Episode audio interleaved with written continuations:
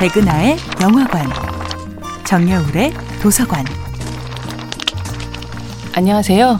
여러분들과 쉽고 재미있는 영화 이야기를 나누고 있는 배우 연구소 소장 백은하입니다. 백은하의 영화관에서 이번 주에 만나보고 있는 영화는 2006년도 영화 수면의 과학입니다.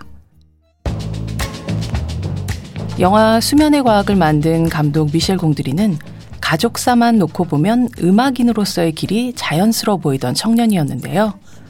아버지는 재즈 뮤지션, 어머니는 피아니스트, 그리고 외할아버지는 악기를 제작했던 장인이셨죠. 하지만 미셸 공드리는 80년대 후반 자신이 드러머로 속해 있던 밴드 위위의 뮤직비디오를 만들게 되면서 음악을 뛰어넘어 영상의 세계로 빠져들었습니다.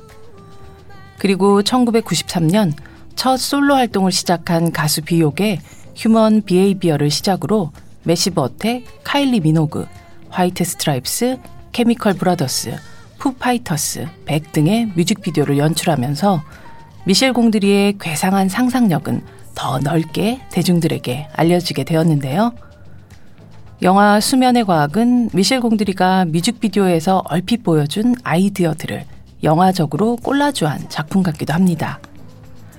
영화 속 스테판이 자신의 꿈을 아동극 무대처럼 구현한 것처럼 뮤직비디오 베첼로렐에서 비옥은 숲속에서 아무것도 쓰여지지 않은 빈 책을 발견하게 되는데요.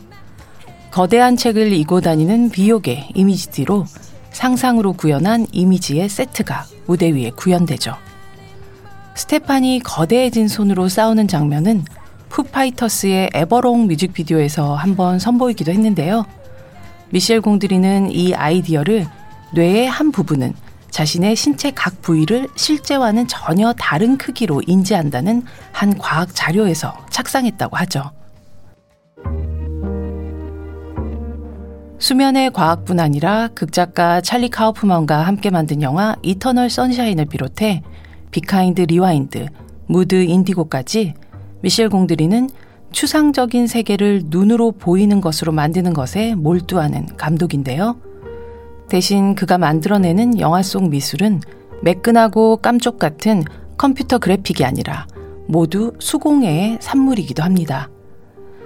미셸 공드리의 영화를 본다는 건 어쩌면 상상한 것을 크레파스로 색종이로 수수깡으로 솜으로 만들어내던 유년의 시간 즐거운 공작 수업으로의 회기입니다.